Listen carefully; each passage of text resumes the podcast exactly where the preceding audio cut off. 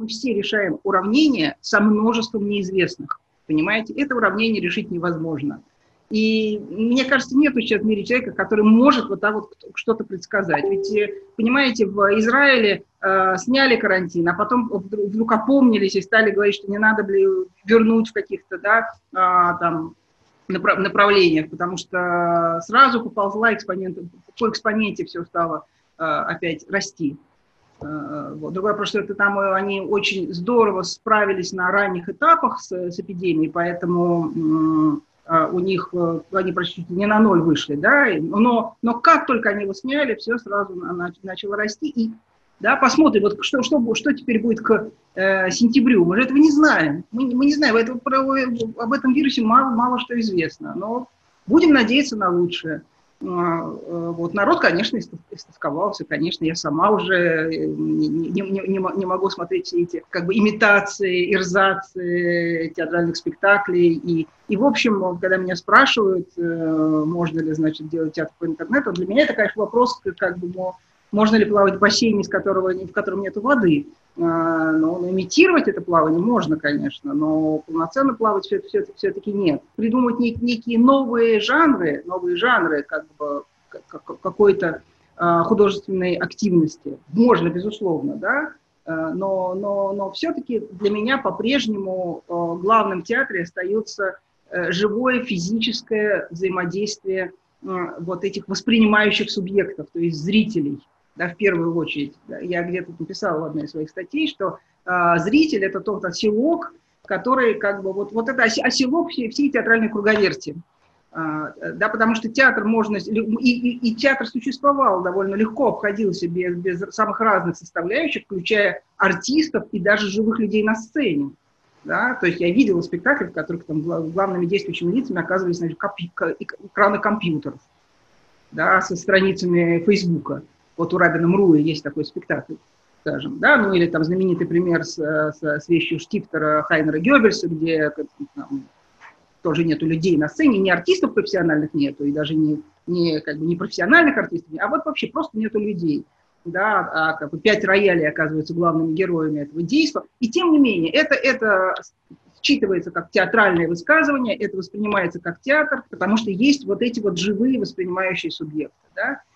Когда, когда их нету, для меня это, это уже под, под большим вопросом находится как сама, и сама идея, идея театрального высказывания. Были такие еще паратеатральные всякие опыты, скажем, Ежегородовского, но такой, такой театр в виде какого-то закрытого такого сообщества, в котором эти воспринимающие субъекты не важны, а, а важны сами а, артисты, которые проходят некий, некий духовный путь вместе с своим гуру, коим являлся Ежегротовский. Но на самом деле э, э, э, это все равно не так, потому что этими воспринимающими субъектами в каком-то смысле становятся сами артисты. Да? Они и есть зрители того, что, что они, они делают.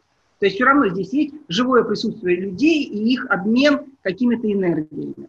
Вот. Насколько онлайн-продукция, не трансляция, трансляция – это особое дело, это некая фиксация как бы, какого-то театрального высказывания, которое может быть более или менее удачный. А вот именно вот эти все новые жанры, э, которые созданы специально для, для онлайн, для интернета, они, конечно, так, такого живого присутствия, физического присутствия людей не, не предусматривают. И уже в силу этого для меня это все-таки бассейн, из которого вода а, выкачана. Насколько у нас есть возможность сейчас эту воду туда вернуть в ближайшем будущем, я, я повторяю, не скажу. И на самом деле, вот поверьте мне, вам никто этого не скажет. То есть, ну как бы сказать я могу, как бы, он быть пальцы высосать какие-то прогнозы, мне ничего не стоит, но я сама в них не, не очень верю. Вот, я могу только надеяться на хороший исход, на, на то, что к э, начале осени это все возобновится и не прервется из-за второй волны эпидемии, которую предсказывают еще в докарантинные времена, когда мы жили вот до, этих, до, до, до, до этой эпохи новой нормальности, как я сейчас называю, один из главных трендов театральной жизни состоял именно в все большей активизации э, роли зрителя, если можно так сказать, в театральном процессе. Он вовлекался в этот театральный процесс самыми разными способами. Иногда это а, прямая интерактивность, когда зритель принимает непосредственное участие в действии. Да? Иногда он, скажем, там, как в каких-то променадах, он просто путешествует, он не, задействован в непосредственном спектакле, но он как бы сам выбирает маршрут, по которому он ходит, и в каком-то смысле все равно становится автором того спектакля, который он увидит. И понятно, что Э, там, зритель Петров посмотрит не совсем такой спектакль, который посмотрит в этот же самый момент зритель Сидоров, да, в это же самое время. Более того, даже как бы, такие конвенциональные спектакли, которые разворачиваются на сцене, а зрители значит, сидят в зале, тоже в последнее время стали очень учитывать вот эту вот зрительскую оптику, э, своеобразие зрительской реакции, и в каком-то смысле они стали гораздо более провокативными по отношению к зрителю. То есть вот это вот удобное Э, положение зрителя как оценщика некого художественного продукта, который, развалившись в кресле, значит, э, говорит, вот актриса К сегодня что-то не в духе, да, а, и так далее. Вот э, этот, этот а, зритель-оценщик, он как бы в сознании такой продвинутой, прогрессивной театральной части театрального сообщества, это какой-то позавчерашний день, а, а хороший театр, он предполагает вот такую зрительскую вовлеченность очень специальную. А, в этом смысле то, что делает тот же Федор Елютин, да, и, не только он, как бы продолжает этот тренд э, театральной жизни, какой офлайн жизни, просто перенося ее в онлайн. И более того, конечно же, сама театральная жизнь, вот такая, опять же, до эпохи новой нормальности, она все больше и больше стала задействовать всякие технические какие-то а, вещи, способы, новые способы коммуникации. Конечно, это стало входить, какой-то стало естественной частью а, театрального процесса. И это как бы это движение навстречу друг другу, оно происходило уже довольно давно. Э, и, и я думаю, оно никуда не денется. Это в этом направлении театр, конечно, тоже будет развиваться. Совершенно не значит, что он не будет развиваться в каком-то другом направлении. Если мне что нравится в современном театре, так это его исключительное разнообразие, и это вот невозможность сказать, вот это главный магистральный путь, идите по нему, а вот эти вот все тропинки, их надо отсечь, выясняется, что все эти такой стат расходящихся тропок, я это вот такой образ неоднократно приводил в каких-то лекциях своих, ты никогда не знаешь, you never know, по какой тропинке ты пойдешь и что-то там найдешь, и что-то там обретешь и так далее. Это одна история. Вторая заключается в том, что, конечно, и Федор Елютин, как человек как бы очень в этом, в этом отношении продвинут, но и не только он, сейчас в условиях локдауна э, стали, э, ну, придумывать какие-то вот эти новые формы театров, онлайн-существования театра. И сейчас идет фестиваль в Петербурге, который называется «Точка доступа», вы наверняка о нем слышали, который весь, просто буквально весь построен на, а, как бы его программа состоит из вот таких онлайн-спектаклей, которые прямо-таки специально были созданы для той аудитории, для виртуальной аудитории, которая будет его смотреть. Буквально вчера, буквально вчера я посмотрела на этом фестивале спектакль «Брак», э, такого известного питерского режиссера, режиссера Семена Александровского по пьесе Аси Волошиной. И я должна сказать, что это очень интересная, очень содержательная и, и убедительное, на мой взгляд, э, э, высказывание э, и, и Семена, и Аси, и, ну и вообще всех людей, которые работали над этим, ну вот, опять же, спектаклем, над этим нечто. Так что, ну, как бы если нас чем-то одарила вот эта вот карантинная жизнь, то ну, некоторыми новыми формами художественной активности, скажем так.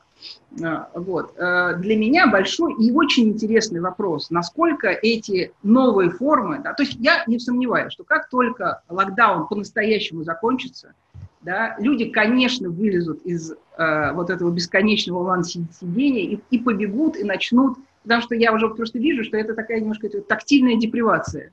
Людям просто нужно физически как бы друг с другом разговаривать, да, вот иметь возможность протянуть руку и пощупать человека, который стоит рядом. Я, я это прям ощущаю сама, да, это на каком-то почти что биохимическом уровне. А, вот, поэтому я думаю, что все те тренды, которые в театре были до начала локдауна, они никуда не денутся, и это все будет так или иначе продолжено, будет развиваться и так далее.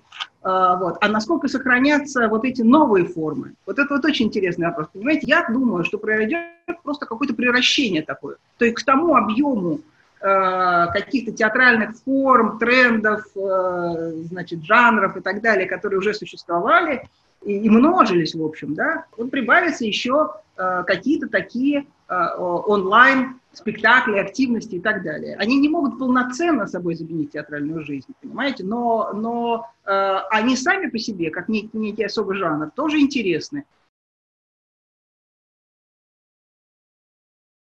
Конечно, я думаю, что случившееся заставит очень сильно пересмотреть отношения театров, театральных коллективов, вообще всем, кто, кто этим театром занимается, да, к вопросам архивирования, фиксации того, что они делают.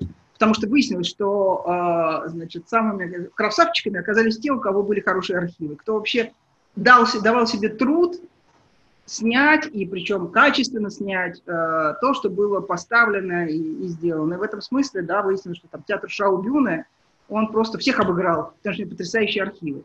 Но к этому, этот же самый театр Шоу-Бюна можно спросить, а что ему стоило до, до того, как случился локдаун, не только давать спектакли на своей сцене да, регулярно, но и время от времени выкладывать эти э, архивные богатства в общий доступ. Это же можно было совмещать, понимаете? Кто мешал-то? Никто не мешал, просто почему-то не приходило в голову. Это как бы существовало для историков театра, для театроведов, ну, если там диссертацию пишет, вот он придет и посмотрит, я не знаю, там, старый спектакль Петра Штайна. А, но, но выяснилось, что, оказывается, смотреть спектакли Штайна или Грюбера, скажем, э, готовы просто зрители, и их довольно много. И э, одна из еще моих мыслей, которые, которые как бы я уже раза три, наверное, повторила в прямых эфирах, что э, мы наблюдаем такую удивительную ситуацию, когда мир закрылся и одновременно удивительным образом открылся. Понимаете? Он стал гораздо доступнее. Вы подумайте, сколько шедевров, особенно оперных, балетных, э, современного танца, но и драматического театра тоже за это время стало доступно людям. А, а ведь это же была одна из главных проблем вообще театрального мира. Да? Человек, особенно в России, живущий где-нибудь в, э, я не знаю, в Хабаровске, как ему посмотреть? Ему же даже до Москвы-то доехать сложно, где происходит вот это вот фестивальное пиршество. А как ему доехать до какой-то, какого-нибудь, не знаю, там, Парижской опера? Да, а вдруг Парижская опера раз вот и, и сказала, пожалуйста, бесплатно, смотрите, что у нас так вот уже было когда-то поставлено, сделано. И, и в этом смысле удивительным образом театральная жизнь, она э, демократизировалась, понимаете? Меня это очень радует, прямо вдохновляет. И я надеюсь, что это невольно случившаяся демократизация театральной жизни, она как бы никуда не денется как только локдаун закончится, да, а, а вот это вот будет, то есть все то хорошее, а все-таки оно тоже, как, как это не парадоксально, тоже случилось в нашей жизни, да, во времена карантина, вот это все хорошее нам надо как-то бы за, зафиксировать, э, сохранить и не, не забыть, когда э, вот все это закончится. Не только Авиньонский фестиваль, и фестиваль в Эксан-Провансе, например, я знаю, они, они по-моему, это не декларировали, но я как бы знаю это, поскольку общаюсь с людьми, которые с ним связаны. Надо понимать, что в отличие от Авиньонского фестиваля, где большая часть спектаклей – это уже готовые постановки, которые просто нужно привести и сыграть значит, в, на площадках Авиньона, Эксан-Прованс – это один из лучших оперных фестивалей мира – но спектакли для него создаются, это продакшн всегда, это спектакли, которые ставятся непосредственно для этого фестиваля, играются на нем, и потом иногда просто перестают существовать. Да? И, соответственно, репетиции в самом Эксе проходят не, за, не накануне, собственно, самого фестиваля. А, вот. У Экс-Ан-Прованса была надежда, что они, конечно, они не могут играть спектакли как таковые, потому что это, это большие залы, и им никто не разрешит и так далее. Но они думали, что они смогут э, провести репетиционный процесс и сыграть спектакль как бы для камер, а на самом деле почти все премьеры снимают там э, Арте или Мецо, да, каналы, и потом транслируют их. Это, это и так принято, в общем, в, в нормальных условиях. Э, вот, что они будут такие трансляции без публики в зале делать для широкой музыкальной аудитории. Но в результате выяснилось, что, к сожалению, и сами репетиции проводить им тоже не удается, потому что э, оперный каст э, это всегда международный каст, да, ну такой вот, как бы, если это топ, топ-уровень брать э, оперной жизни, это всегда звезды, которые слетаются из разных стран, э, и и понятно, что это сейчас организовать, помимо всего прочего, это просто невозможно сейчас организовать. А, вот, так что я, я думаю, что тут, тут у каждого фестиваля свои какие-то причины, да, а, потом а, вот это все выкладывание онлайн, надо понимать, что это, это связано с огромным количеством авторских прав и проблем, да, авторского права. И одно дело, когда речь идет о, о старых спектаклях, но спектакль это сделан, там, не знаю, там, в 95-м году. Но понятно, что тут э, как бы ты же не собираешься этот спектакль потом играть вживую и продавать на его билеты, да? А если этот спектакль недавно поставлен, а большая часть спектаклей Авиньонского фестиваля, или там Хоун фестиваля, или там Виннерфествохан, это спектакли, которые активно существуют для зрителей, э, да, и запускать их в онлайн при, при э, таком, ну, тут, тут в одной России живет такое количество пиратов и умельцев, Э, которые моментально это все скачивают, да, и, конечно, а, я думаю, что многие просто не согласились на это. Я, я не исключаю этого. Я, я, кстати, не вникала, я не знаю почему, но я думаю, что это одна из, из главных причин, почему это не стали проводить онлайн.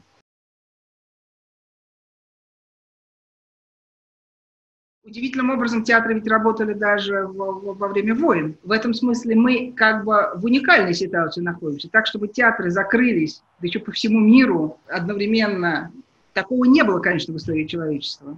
Ну, правда, и театры были не у всех, вы понимаете. Это же очень специальный вид искусства. Мало кто помнит из истории театра случай, когда а, эти самые театры действительно были закрыты а, надолго, не на два месяца, не на три, даже не на год, а на 20 лет. А, вот. Это случилось, естественно, не во, во всех странах одновременно, но это случилось в Великобритании, в, в Англии. Это был 17 век, это было связано с Пуританской революцией. А, да, и, собственно, а, как, после того, как театры открылись заново, вот эта театральная реальность, сама стилистика театральная, она стала совершенно другой, очень не похожей на то, что было. А надо понимать, да, что такое театр до закрытия его. А, это, это, это то, что называется шекспировским театром. Сам Шекспир-то уже к тому моменту э, умер, но мы про, про то, что он и самая яркая фигура этой, этой, этой эпохи, да, там же очень много других драматургов, там, очень талантливых, вроде Миддлтона или там, Вебстера, Сирила Тернера. А, но так или иначе, это, это был театр такой придворный, с одной стороны, в этом эпоху существовал, и вот этот общедоступный театр, где шли э, пьесы Кристофера Марла, в частности, Шекспира и так далее. А, вот. Э, и когда через 20 лет театр возобновил свое существование в, в Англии, он был уже совершенно другим, зато вот эти все так сказать, названия, которые мы сейчас знаем, да, Друри Лейн и так далее, они появились именно уже вот в эту самую так называемую эпоху реставрации.